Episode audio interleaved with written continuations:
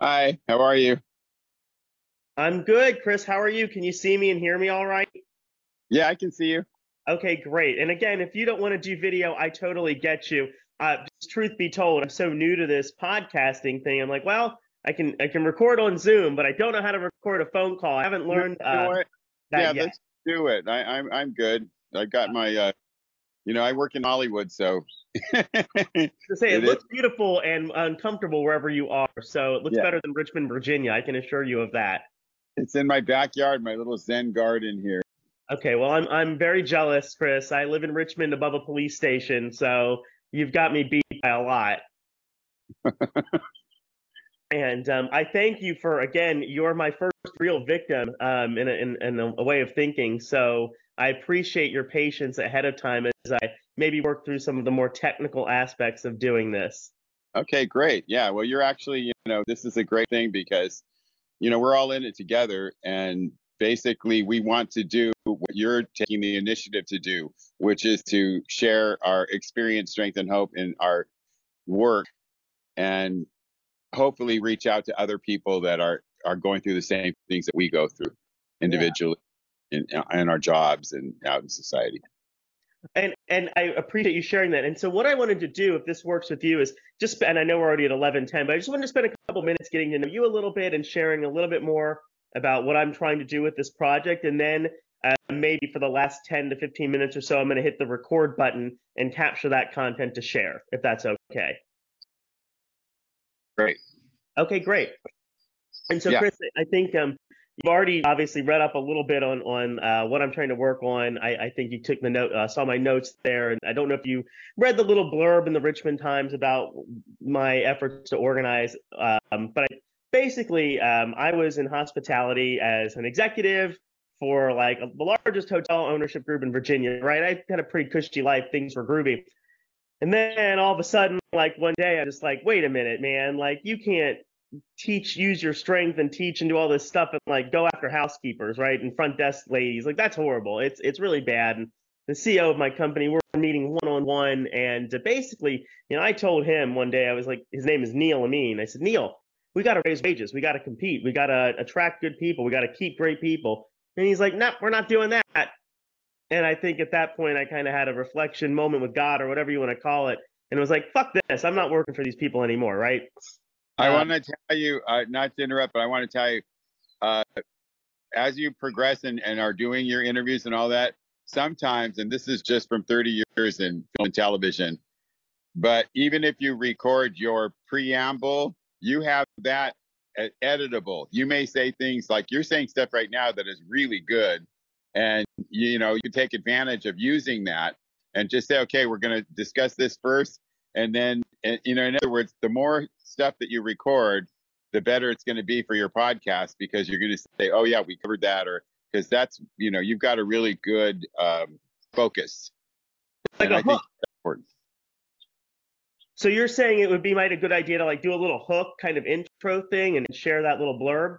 Yeah, well, or just to you know, when, once you start and you do your initial contact or all that, just start recording, and you don't have to you know use the whole thing.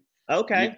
edit it down, but you're you know you're saying stuff, and it's sometimes it's you hit something so perfectly, and it's hard to recapture it in that moment.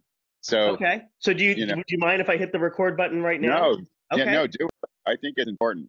Uh, well, I appreciate um, you giving me that advice. I haven't uh, haven't done that yet. So okay, so now it's recording. Um, but yeah, so I was working on these projects to do this, and it felt really unnatural and horrible.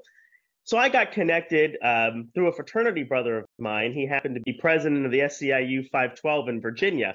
I had never met him before, never really thought about organizing, unionizing. He coached me through sort of how to do this, and the rest is history. I, I got these ladies together in a room. We got cards signed, and then unfortunately, it all fell apart a, a, mo- a month later. I got fired naturally. Um, that was a really, you know, intense uh, few few weeks, right? After all of this panned out, I got connected to Jobs with Justice um, through actually through SEIU. They were really nice and helping me out.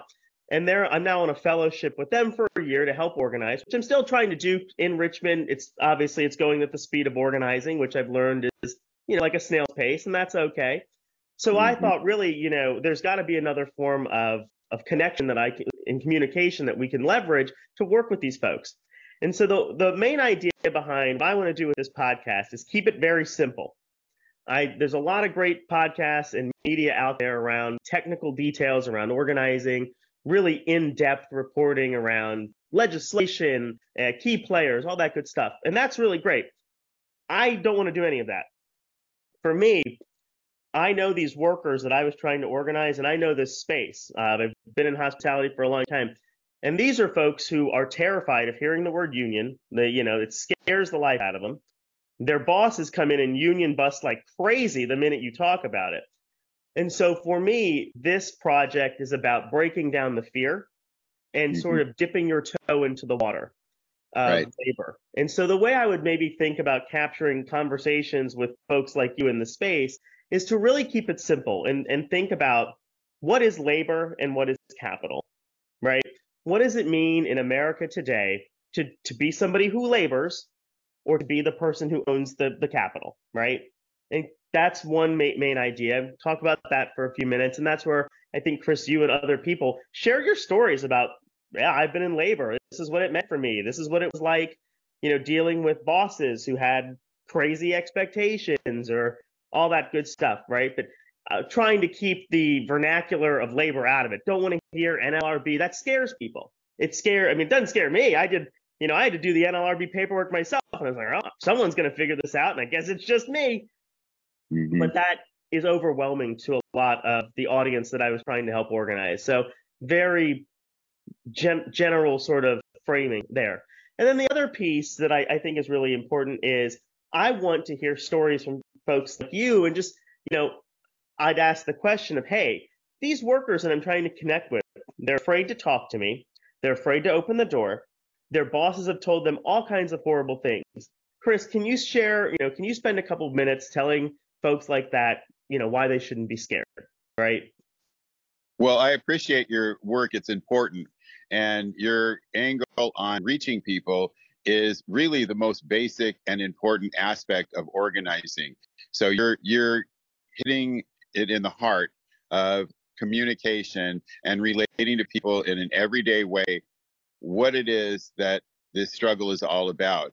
And basically it's the same struggle you read about the labor history and all of the things that came before. Most people uh, today, especially younger people, they don't, they never lived in a world where uh, there wasn't a, a, weekend where they could work an eight-hour shift or um, have any kind of basic safety. And this is how unions came about in the very uh, early days of union organizing. It was because uh, uh, all people, men, women, and children, were working seven days a week, sometimes 14, 16, 18 hour days.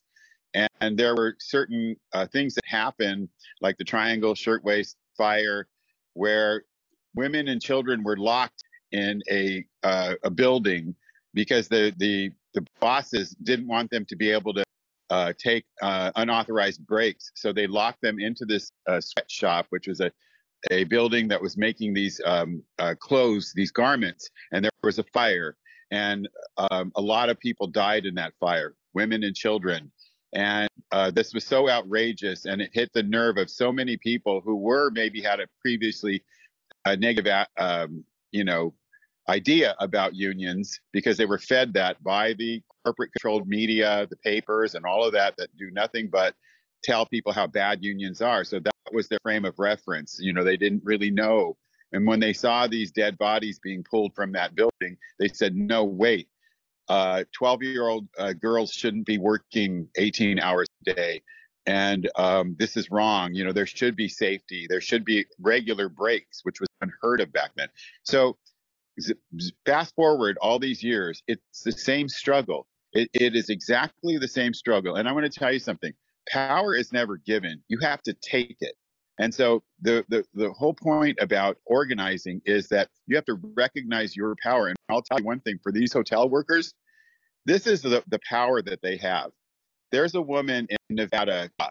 It was the hotel workers and the Teamsters uh, who supported her, who got out there and organized and came out to work in her campaign and and go door to door and talk to friends and all of that that made it possible for Catherine Cortez Masto to be reelected in a shocker.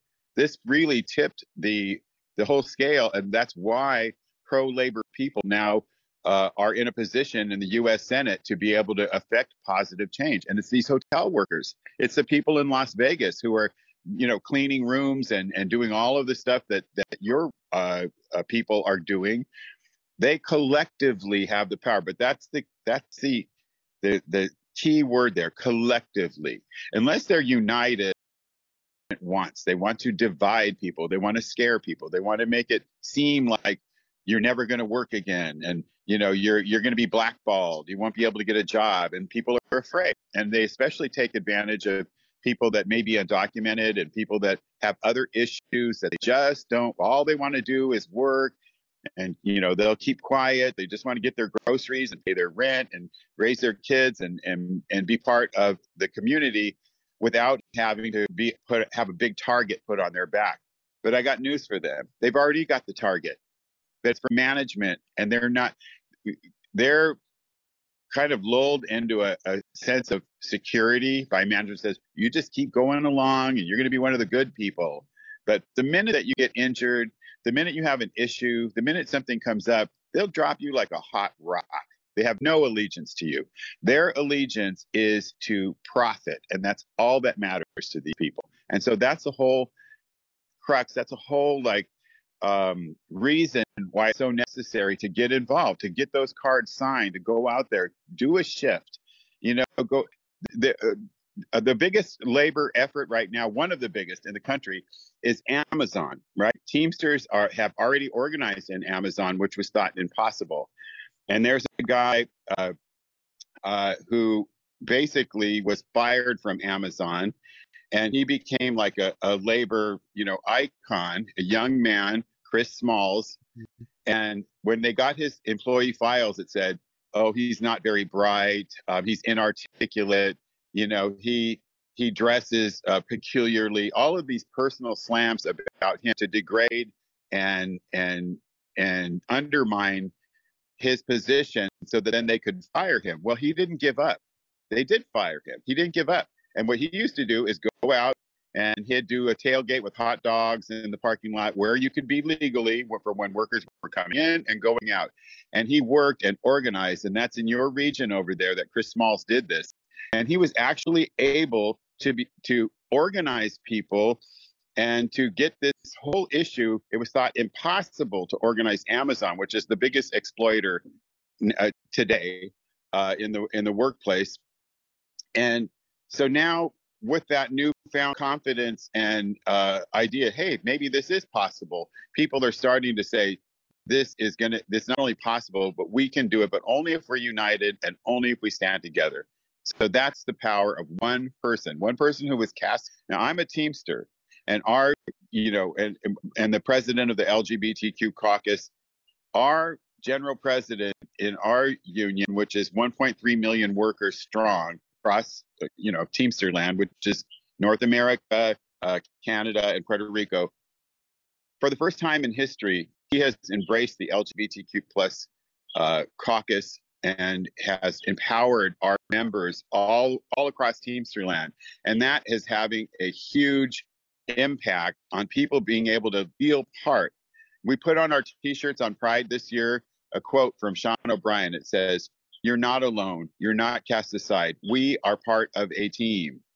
That's this. When he said that, I thought I'm using that because that's it in a, in a nutshell. Uh, I would say to you to repeat that mantra to everybody that you go out and you seek to organize. You just tell them you're not alone. You're not cast aside. We are part of a team. And then they'll get the idea. You know what? I am part of a team, and there's strength in numbers, but you have to be unified. So that's mm-hmm. the important part about what you're doing in organizing these workers is relating to them that they're not they're not alone. You know. Chris, that I, I, appreciate you sharing the story about Amazon and how really one person like you know Mr. Smalls can make a difference. I I appreciate that a lot. I, I question for you know for you is if you're a, one of the things you mentioned I really liked was that some workers and a lot of the folks that I talked to they might agree that they deserve better. They might agree, yeah, you know, we shouldn't be uh, having to work crazy hours or we shouldn't be having to, to clean 15, 20 rooms in a day. There should be controls. And I think, you know, if you would look at like a Unite Here contract, they have great controls over some of these day to day concerns that the workers legitimately have. But it comes back down to the idea of being scared. And you mentioned something, use the phrase a target on their back, and they know that that target's there. I guess, you know, my question for you is if you're a worker and like you said, you're just kind of coming in, you want to do the work, eh, get your paycheck, you've got two kids at home and a spouse, or maybe you've got mom and dad living at home, you're helping them out, something like that. Um, why would anybody go out of their way and do something crazy like what you and I do um, and, and stand up and kind of pick a fight? Like what, what would you say to somebody like that? Well, you know, it's the people that are targeted and that are are uh, you know they try to just like in the, the animal kingdom, they try to get the uh, the wounded or the slower moving uh, member of the pack to focus on, and so they want to their their mo is to prey on people that have those insecurities that are worried and they use that fear in order to spread. And if, if you help us you know, oppose those people, you're going to be in a real good position. But they really don't give a shit about you. They don't care about you. If you're cleaning uh, 12 rooms and they're pushing you, pushing you to do 15 rooms, and the minute that you get to 15 rooms, they're going to say, "Oh, now we have to do better. We want you to do 20." So it's never, there's never going to be enough because their whole focus and all those big mirrored buildings with the lawyers and the accountants in them and any major corporation, they're sitting there all day long to think, how can we increase profits? Yeah. And and the lazy way that they always go to is let's pay people less and demand they do more. Right. Because a lot of people out there that are desperate to have a decent living or just to have any living. People are working three jobs. This this, you know, especially since the pandemic when all bets are kind of off, that works both ways though. That's a sword that cuts both ways. On the one hand, there is a labor market. A lot of people just said, forget it. I want to opt out of this. You know, there and and you can see it on the streets. You know what I mean? Never unprecedented homelessness, people that are unhoused all across our country. These are people, they were somebody's brother, sister, mother. Most people live paycheck to paycheck. That's why they're so afraid. That's why they're so desperate because they don't want to be one of those people. They pass them every day on the way to work and think, oh God, please don't let me wind up there basically putting a pressure on you to actually become one of those people if you don't play.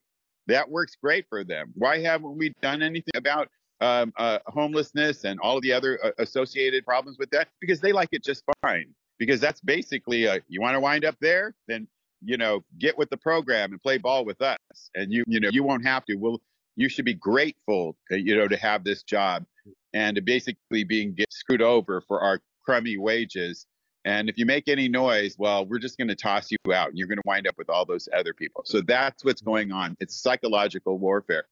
But when you unite with other people and you realize your own strength and you start investigating, I always encourage people and I tell people, I plug a lot, go to our website, you know, uh, lgbtqteamsters.org, and then keep abreast of what other people are doing. We're going to be linking your podcast on our website so that because there's people all over the country that need to hear these stories. They need to have these conversations. And you're right.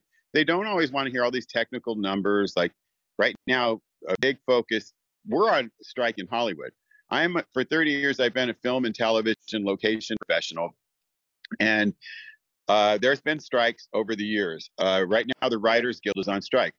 Teamsters don't cross picket lines. So we respect, you know, when they put a picket line up, we don't cross it. It'll just shut down whatever show we're working on.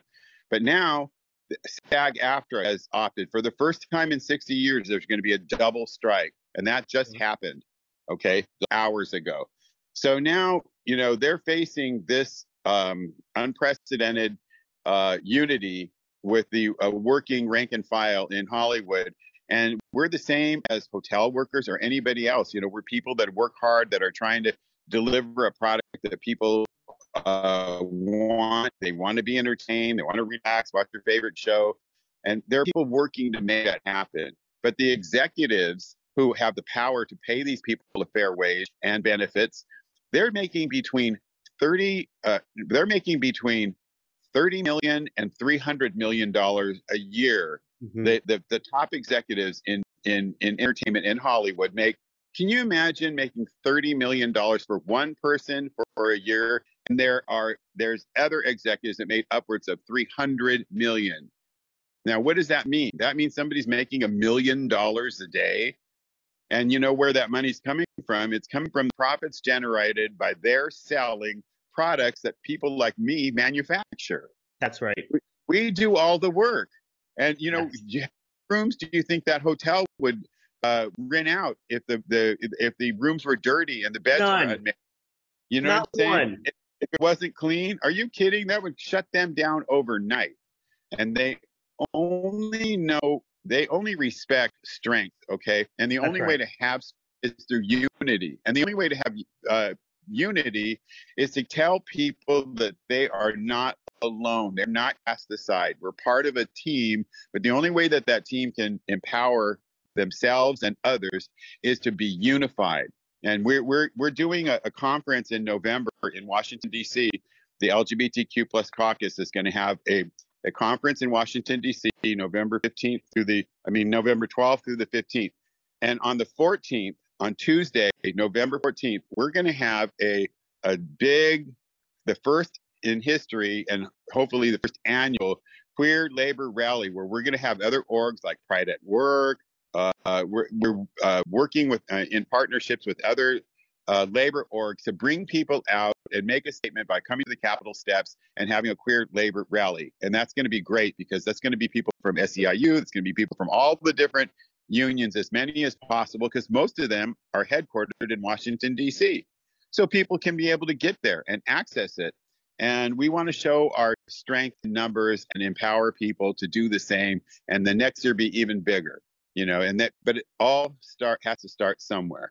You know, we for the first time in Teamster history, we were in the LA Pride Parade last year at the last minute when our new administration, Sean O'Brien and Lindsay Dougherty and Fred Zuckerman, came into power. They made a promise during their campaign for leadership to support the LGBTQIA workers, and they came through in in huge fashion. The, the head of the um, Human Rights and Diversity Commission, Anthony Rosa, who's from the East Coast out there in New York City, he served on the HRDC for 20 years. And he said, you know, I've been on the board of the HRDC with Teamsters for 20 years, and we never really gave any support or love to the LGBTQ plus uh, community. And he said, when I was appointed by Sean O'Brien, my pledge was that's going to change. And he has worked tirelessly. He flew out with his assistant from DC to march in the parade alongside of us. Great. Now, when you have a parade, that's the lar- oldest and largest pride parade in America. And when you have last year we had 130, this year we had over 250 Teamsters from all different locals, different unions marching in that pride parade under a big, huge Teamsters float that was made by union members. Can you imagine how exhilarating that is? I've been getting calls from all over Teamster land of other people, other unions, uh, other locals that want to participate in their pride events. And so far, we we have we supported Salt places that you might not even think would would be able to do it. Salt Lake City, Utah, we supported their pride parade. Albuquerque, New Mexico, there's there's uh, locals all over that are once they see it and they go, hey, I didn't know. So many people say this. I didn't know we could be in pride and now they're empowered. So that's setting off a chain reaction. And that's going to be the same thing with your workers and the people that you organize. People are going to say, I didn't know I could do that without being fired, or I didn't know someone would have my back if I did mm-hmm. get under pressure. Because that's the thing is that they're going to think twice. You know, maybe you're that kid walking alone to school through a kind of a scary neighborhood and you're a little different looking and you're worried every day that you're going to get jumped or something like that. But if you have some great big friends walking with you, that are shit kickers who don't take any crap from people, you're going to ha- have a lot better chance of getting to school and being able to do the things you need to do than you would all by yourself. So that's kind of like what unions are. We're the people that are going to walk you to school and and make sure that you they have your back because we know that in our hour of need, you're going to have our back, and that's just how union works. That's excellent, Chris. That's great stories about people coming together from all over uh, the country or teams land, as you uh, so lovely put it. You know, I, I love that. Um, and I like that. Uh, uh you know, I, I, know we're almost at time here, so I kind of have one last kind of idea I want to uh, ask you about. And you know, you talked about the, comp, the the money, and I think that that's really important in this in this show. And one of the things I want to work on as I do this project is helping people really understand that. And, you know, when I, I sampled a few hotel workers, just kind of ask them left or right, you know, how much money do you think the hotel makes in a year? And I put together a little educational video. I don't think anybody watches it because it's kind of nerdy and it takes you about 10 minutes, but I'm, I'm into that kind of stuff. But most people don't understand that these hotels that are a little smaller, you know, they're making anywhere between three to four million dollars a year. And like you said, the owner who's getting uh, most of that money, um, you know, they they wouldn't be able to do a thing without clean rooms, right? And so I guess my, my last kind of question for you, and I would love to talk about where you've had experience in this, is how do folks like the housekeepers who don't think that they have leverage, right? They don't, they, you know, they've never un- they've never been given the opportunity to get a textbook course in finance like these CEOs have, learning about leverage and learning about you know power and learning about how the the income statement and the balance sheet works. These are really difficult things to do. I mean, that's kind of one of the the things I learned, but to me, it became very simple. When you see the hotel room on Expedia.com selling for $200 that night, right? And you you know you're a housekeeper, you're cleaning that room in half an hour at $14 an hour maybe. You just got $7. So the owner sold that room for $200. You're the person that made that room viable for someone to go and check in on, right? And you only got 7 bucks? Like that's crooked as shit, right? And so mm. what would you say to folks about you know, really understanding the power that they really have. Can you talk about that more?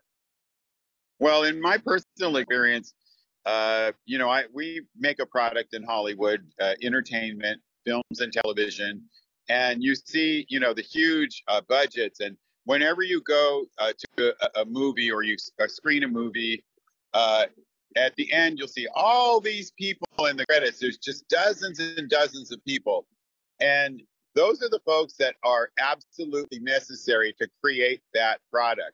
And so there's not one per because it's all about the money. Believe me, it all boils down to dollars and cents. So every single person on there, because the producers are so profit driven, there's not one person that you see in their name and lights going up the screen that's not absolutely essential to creating that product. Those are the people that make the film.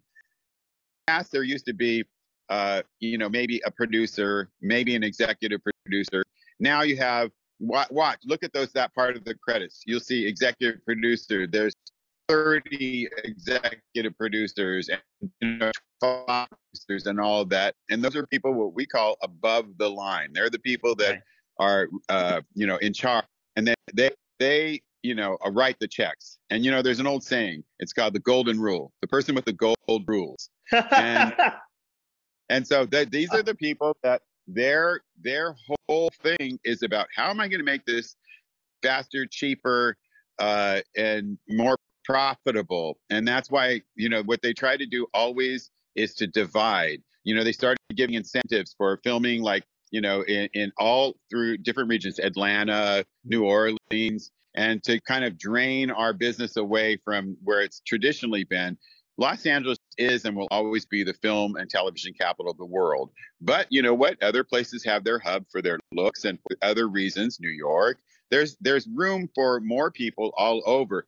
But the studios did to basically find a way to get free tax money mm-hmm. that we pay in our out of our wages. They're giving away to major corporations to encourage them to come and use their resources because they know that they can have uh, a, a bigger profit by giving these freebie tax incentives and also using their public infrastructure for nothing. And that's what they do. So it's always about, you talk about um, the economics of it. It really isn't. And also, I will put a word for editors. Editing is everything. Okay. Hmm. And so most what does an editor do? You know, I love that you're talking about because so many of my workers they they love television, right? We don't often think about the the many hands that go in that. So tell me more about some of these roles that are super your favorite television show on NBC or something, right? The editor is essential. What that what it is is we produce all of this stuff that are all the ingredients, you know, like I said, record as much as possible because you can edit it down and get the best clips, the best pieces, the more material you have. So we shoot all this stuff. We follow a script, we shoot all the scenes and all that. And we do it over and over for different angles, or maybe something looks better or sounds better, or maybe they think of something while they're doing it. But the editor takes all that raw material, like you would do if you're making a recipe, and then they decide how much of this is going to taste good, how much of that, and then they create the, the film, which is the finished uh, main course, if you will, from all of the little spices and things that we make. So an editor, like you said, you have this informational thing probably nobody watched because it's 10 minutes long. The, it, the way to get things across is to be, you know, brevity is the soul of clarity. So you want to edit that down to three to five minutes max. And so you'll go and take that, which you already put up, and just make the hard decisions. What is absolutely essential? What are the elemental things that I want to say to these people? If somebody gave me a microphone, said, okay, you've got two minutes, what am I going to say? And then you expand that a little bit to make it because most people, almost everybody, now gets their information visually. People don't reread a lot anymore. They want to see the visual. So that's why what you're doing is really empowering and very important because people are going to see and be able to relate to a human being telling them something rather than reading something or they get all the numbers mixed up. Even the president, God love him, you know, he gets a little befuddled when he starts rattling off numbers. Who wouldn't? You know, it just it, people gloss over. They can't, you know, they can't process it. It's not no mystery the finances. It's very simple. You know, you could do it on an elementary level of, you know, uh, you know, like a word problem about, you know, Cindy has two apples, you know, yeah. whatever, you know, that's what they used to do, like a word problem. And this basically say, look, this person wants to have uh, all of, you know, the as much as the uh, profit as possible and make your little slice of that apple smaller and smaller because then they, you know, keep that for themselves. But we're trying to figure out a way to have some equality, to have some leverage, to be able to have work livable wages and and decent, safe working conditions and empower. So that's all about empowerment. And I, I would just say that you can edit your message to to be the most uh, accessible. But sometimes people will, when they get a little taste of your recipe and and they like a podcast, you know, they'll give you more time.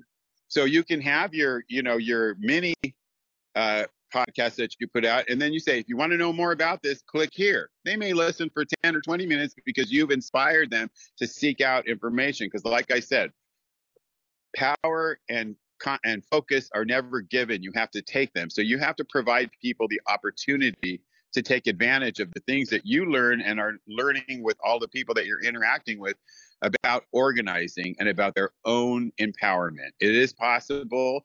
They just have to believe it's possible. I love that. Uh, well, Chris, I know we're pretty much at, at, our time here, and I know I've taken you a few extra minutes than you originally allotted me, so I'm grateful for that. Um, if you could just give me one last bit, you know, again, I just, if you could sum up sort of in, in, in a nutshell, like you said, just a nice little bite sized idea.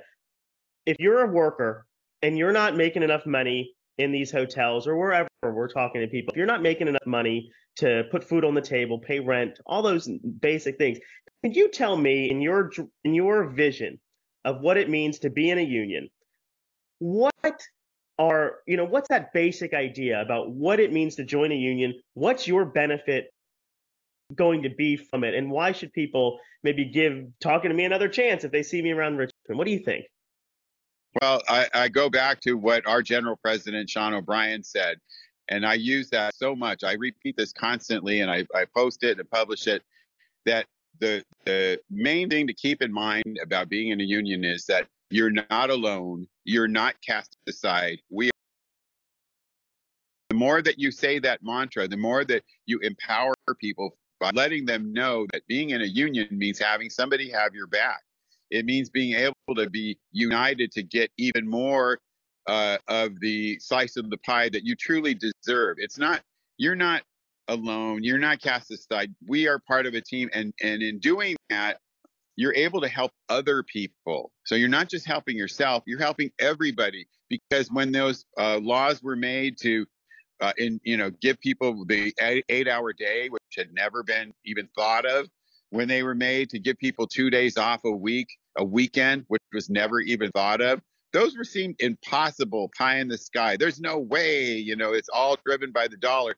And yet that happened to the point where now people just take that for granted. That wasn't always the case. So you have to remember that if you want to increase your wages, if you want a better lifestyle, you see those bumper stickers that say live better, work union. What that means is if you join the other people in the struggle and find the unions that are representing you, like uh, like Unite Here, uh, uh, any one of a number, and reach out to them. And when they ask you to get cards, do it. Join them. Go out with them. You know, let make put your in order to get something, you have to give something.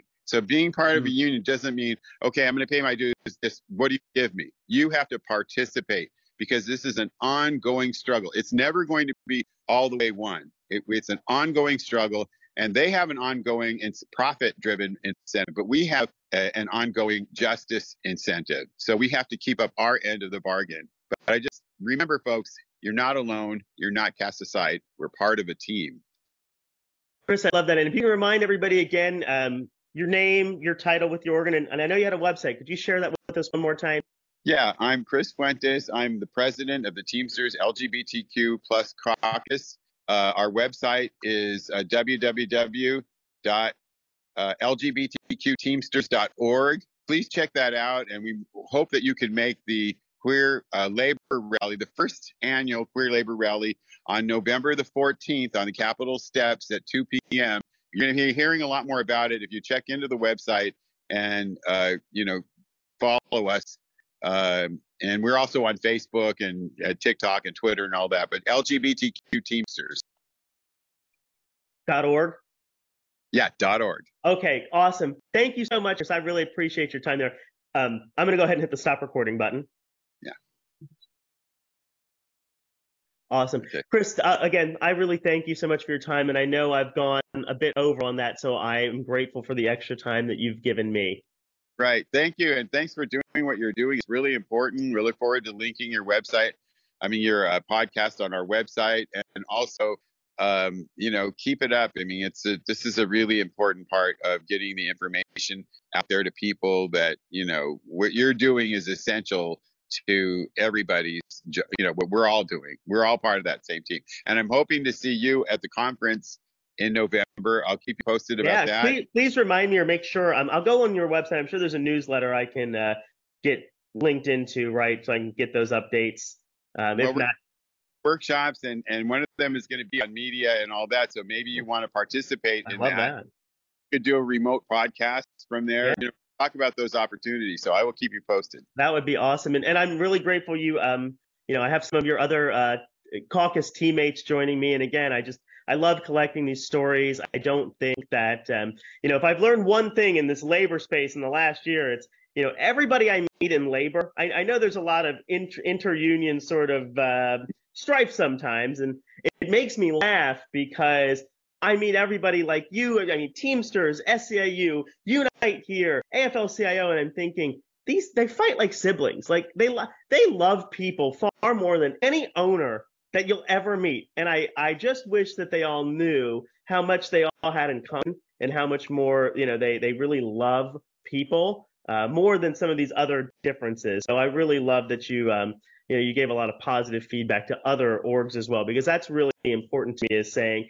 you know to me, any union's better than not in a in a large in a, in a place like where I'm from. You know what I mean? It's about solidarity, solidarity forever. That's what it's about. That's right, solidarity. Chris, thank you again for your time. I look forward to connecting with you more in the future. And don't and, uh, forget to watch out for and to tune into. I should have given a plug to my show. I work on a, a an amazing LGBTQ plus show called Good Trouble. It's okay. on Hulu. It's a Disney ABC show that's a spin-off. Hulu. It's on Hulu, and it's a spin-off of The Fosters, which was a very uh, popular series about a lesbian couple who adopted children and raised them. Now the girls have grown up. They live with their friends in a collective loft above the Palace Theater in downtown Los Angeles. And we just finished our season five, and we're going to be being renewed for season six. It's LGBTQ plus created, written, and a lot of the folks on the show are LGBTQIA people and and friends and allies and uh, so it's it, that's really great. It covers everything. Everybody will see in our community, in the LGBTQIA community, will see their story in some aspect on that show. So please mention Good Trouble. And, Good Trouble. Uh, yeah, I'm and that's my, on Hulu. Yeah, it's on Hulu, and that's the iconic uh, uh, kind of tagline that uh, John Lewis, you know, a civil rights um, hmm. icon, coined in that he said it's in order for to uh, uh, achieve progress, it's necessary to get into good trouble. Yeah. And these are like what they used to do with the um, with the freedom rides and the they would sit in at lunch counters to allow African American people to be able to eat at the same restaurant. These are the things that they had to go through, and they had to. They were arrested often, and all of that, which is another aspect we didn't cover, but that's a good thing.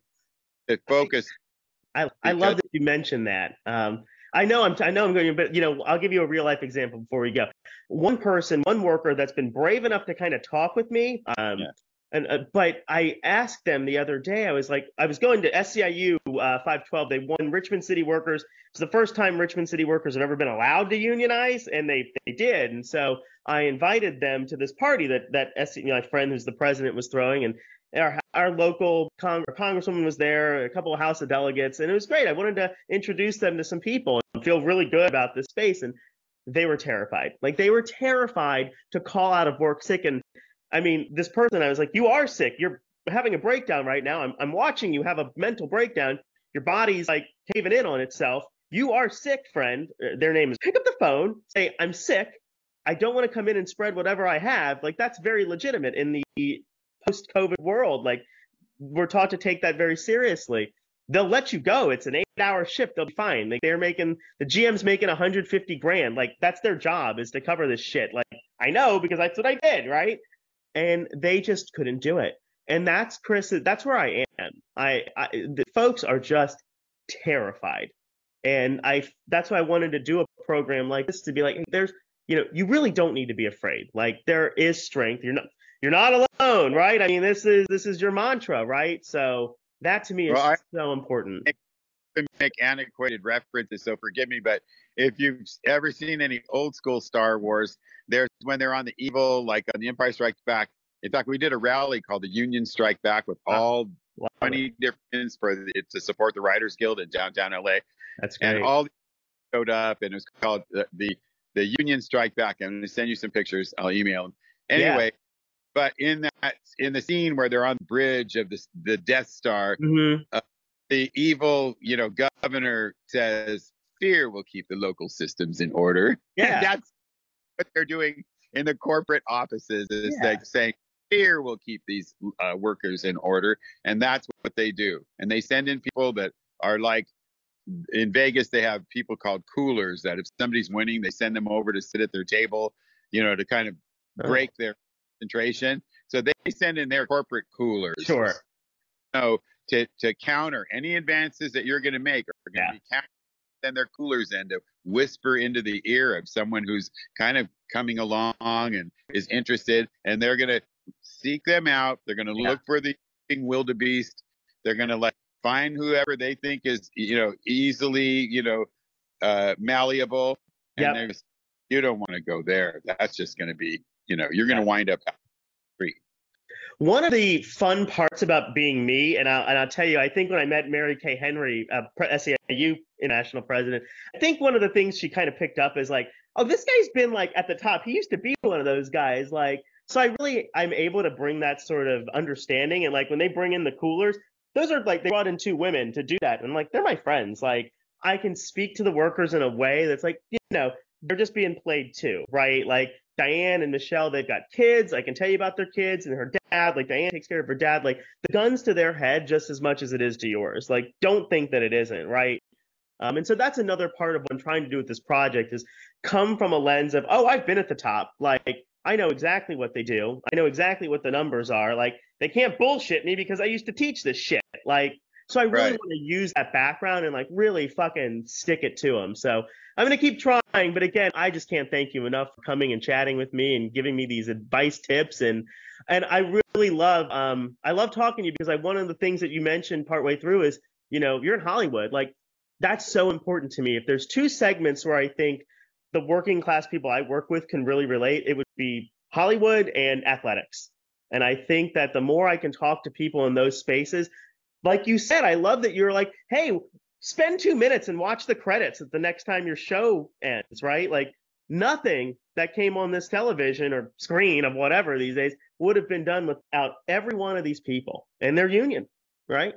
Union. That's right. That's right. Most part. Some non-union shows, but we won't talk about that. No, we, it- that's fine. You yeah, we, you make sure that we're only pushing good union uh, productions on. Absolutely, we'll make that that. You know, we could we should do that another time. Like do a good list of like here's good good union stuff you need to be watching. Right? Touch. Absolutely.